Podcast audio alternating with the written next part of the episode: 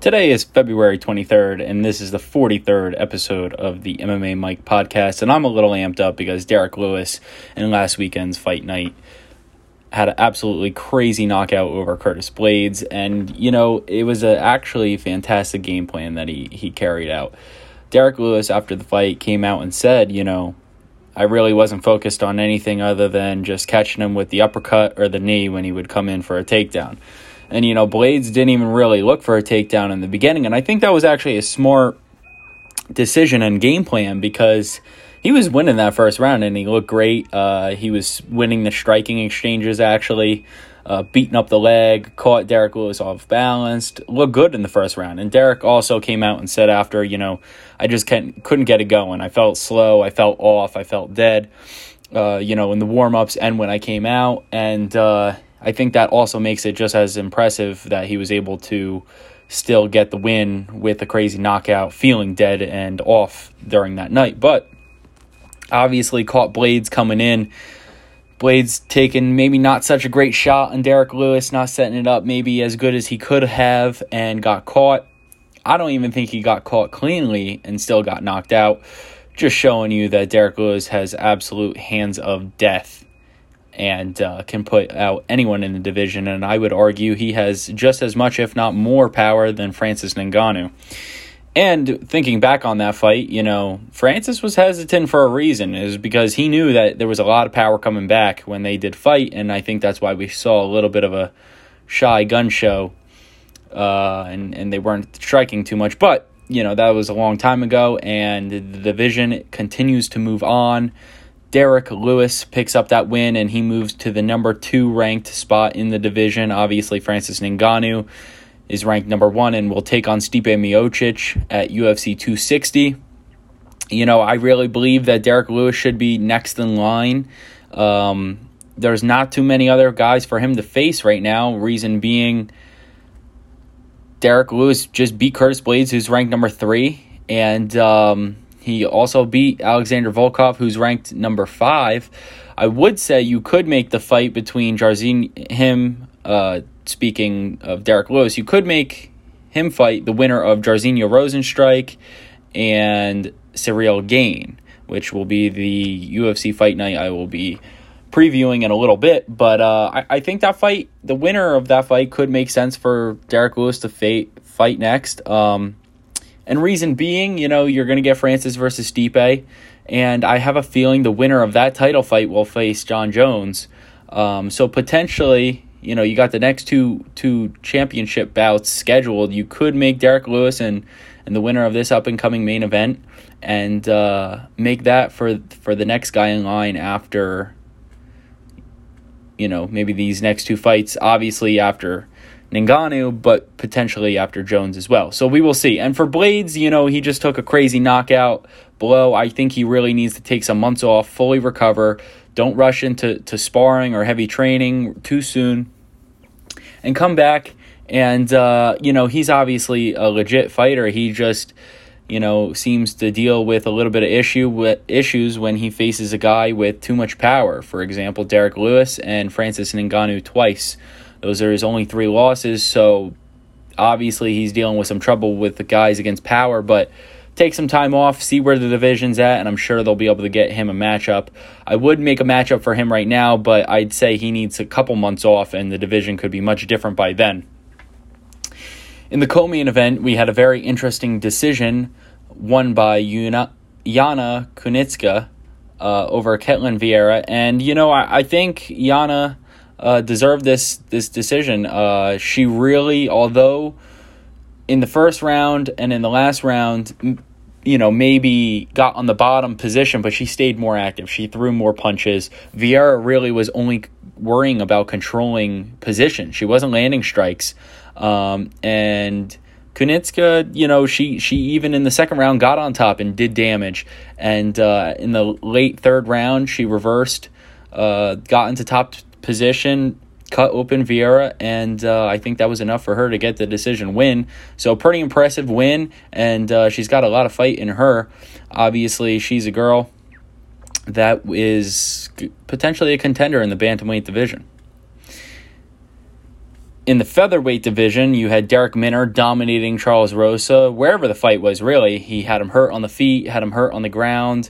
Uh, Rosa was really only chance that he looked like he had was maybe catching Minner in a submission, but Minner obviously being a dog and, and avoiding the submissions uh, that Rosa attempted, he outlanded him everywhere and uh, dominated in that fight, recording four takedowns and controlling the fight for 12 minutes and 34 seconds in the heavyweight division. That fight between Chris Daukaus and Alexei Oleinik didn't make it too far into the first round before Chris Daukaus caught Alexei Oleinik and just started barraging him with punches and and you know the ref stopped the fight. Uh, Daukaus obviously has great hands. Oleinik, you know, he's an older fighter. He's now 59, 15, and 1. So you can see how many fights he has on his record. Um, he obviously is is a guy that just has a, a, pretty solid name in the heavyweight division, and you know you could put him up against these up and coming guys. It seems like that's the theme now with him. Um, he's obviously a threat, but Chris Daukaus, you know, proved his worth and moves to eleven and three. And uh, it'll be interesting to see, you know, who he fights next. I think that there's uh, some guys that he could fight, and I'll get that to that in a little bit. Um, you had Philip Hawes winning a decision uh, over Nassourdine Imavov. Um, really, really digging deep to win this fight. You know, winning uh, in the beginning and uh, potentially, well, obviously losing that last round. You know, he was very hurt, but had to dig deep and, and use the clinch to win. But won the first two rounds, in my opinion. One of the referees um, gave Imavov a, a 10-8 round in the last to make it a you know a draw in his opinion, but the other two judges scored at 29-28, giving Hawes the first two rounds. So you know he, he implemented his ground game. Uh, he obviously was faster than Imavov and had more power. Landed some okay strikes, but um, found that you know going to the ground and, and dominating on the ground would would win him the fight and. Uh, maybe he felt like you know he was at a little disadvantage on the feet, so that's what made him bring it to the ground, and obviously it got him the win.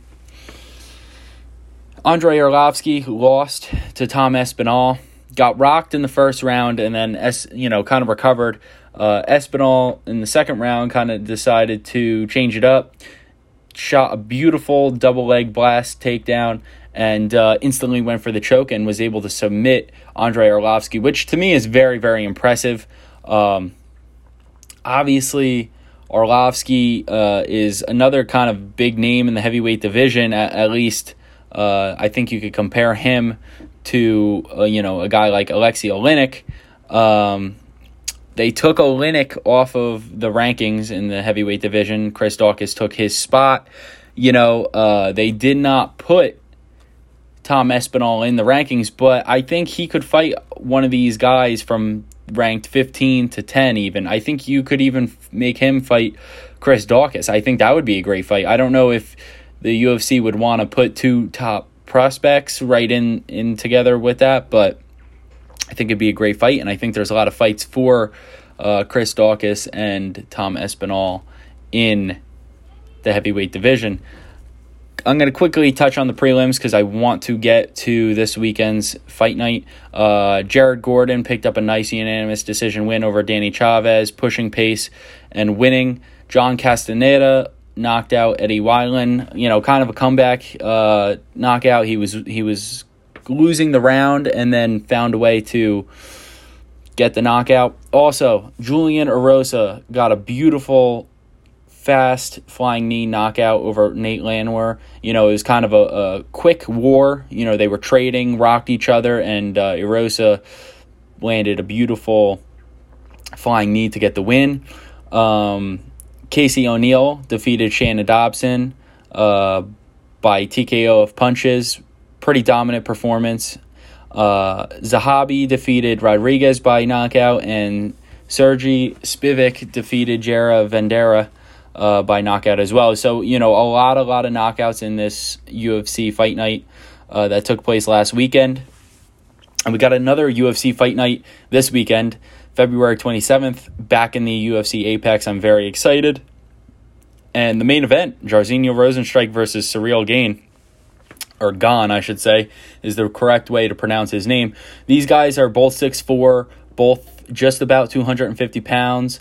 Uh, Gane has a slight reach advantage at 81 inches compared to Rozenstruik 78. Both orthodox fighters. You know, this is, should be a good game, uh, good fight. Rozenstruik obviously has great kickboxing ability. Uh, Gane also has great striking as well. Um, the one thing I will say is I think Gain is going to implement some ground game and take this fight to the ground maybe multiple times. Uh, and I think he will find a stoppage, whether it's through punches, referee stoppage, TKO, or maybe even a submission. Uh, I'd say Gain finds a way to get this fight to the ground and wins. I'm going to say in round three.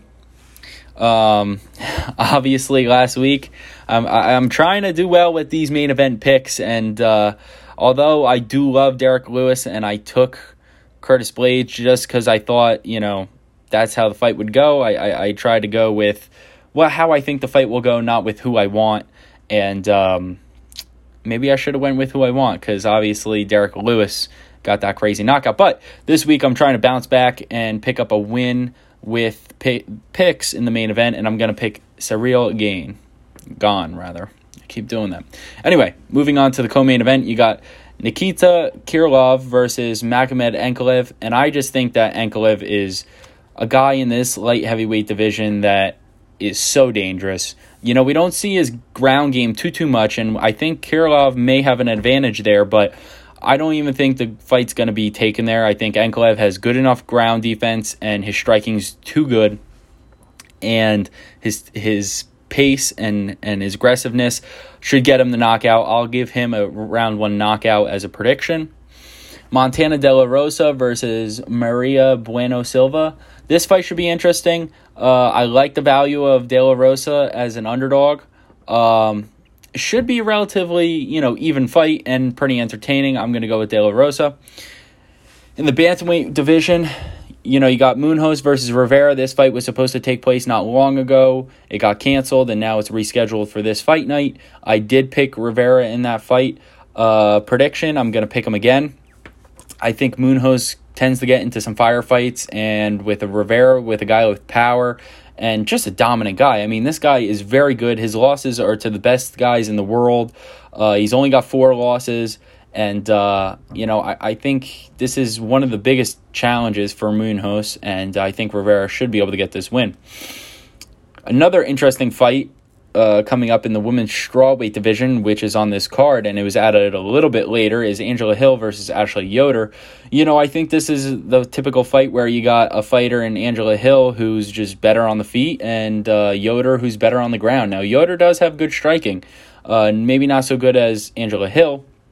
And when Angela Hill gets into a rhythm, it could be hard to to fight her. But I think Yoder is going to implement ground game, and uh, I think if she can get this fight to the ground and keep it there, she should be able to pick this win and uh, pick up this win. And I think that there's good value in her as an underdog to get this win. Although Angela Hill is tough, um, I just feel like sometimes when she fights these big fights, she doesn't pull through. Although she was in a very close fight with Michelle Waterson last fight, but that fight, you know, stayed to the feet for the most part. Um, you know, even though Michelle Waterson does have some good ground game, um, I think Yoder really needs to stick to that game plan and get the fight to the ground, and she could get a win. So I will take Yoder.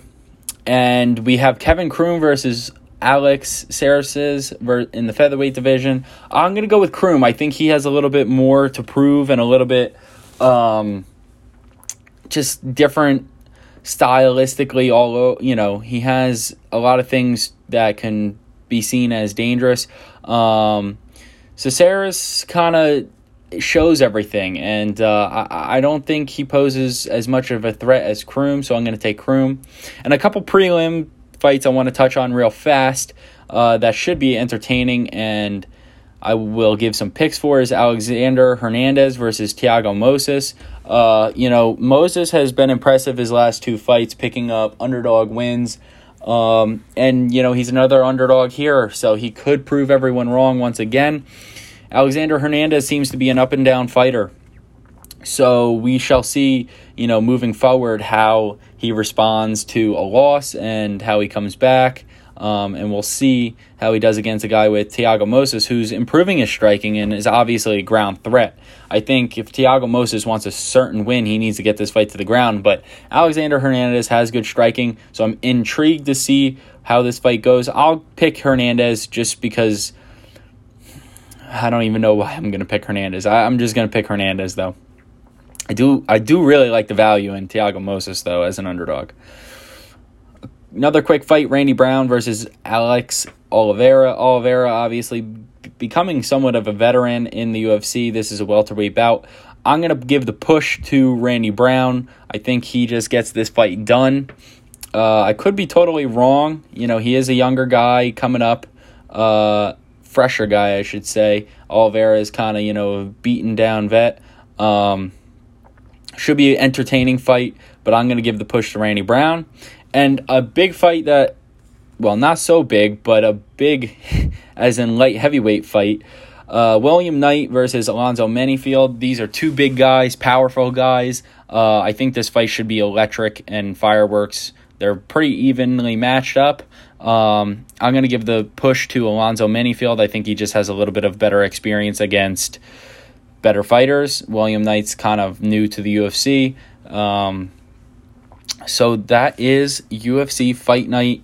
That'll take place this weekend. Obviously, there's more prelim fights, but I'm not too too familiar with the fighters on those cards yet.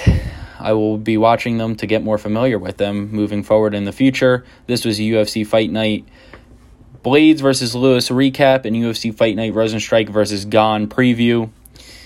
Thank you guys for tuning in. I will catch you next week.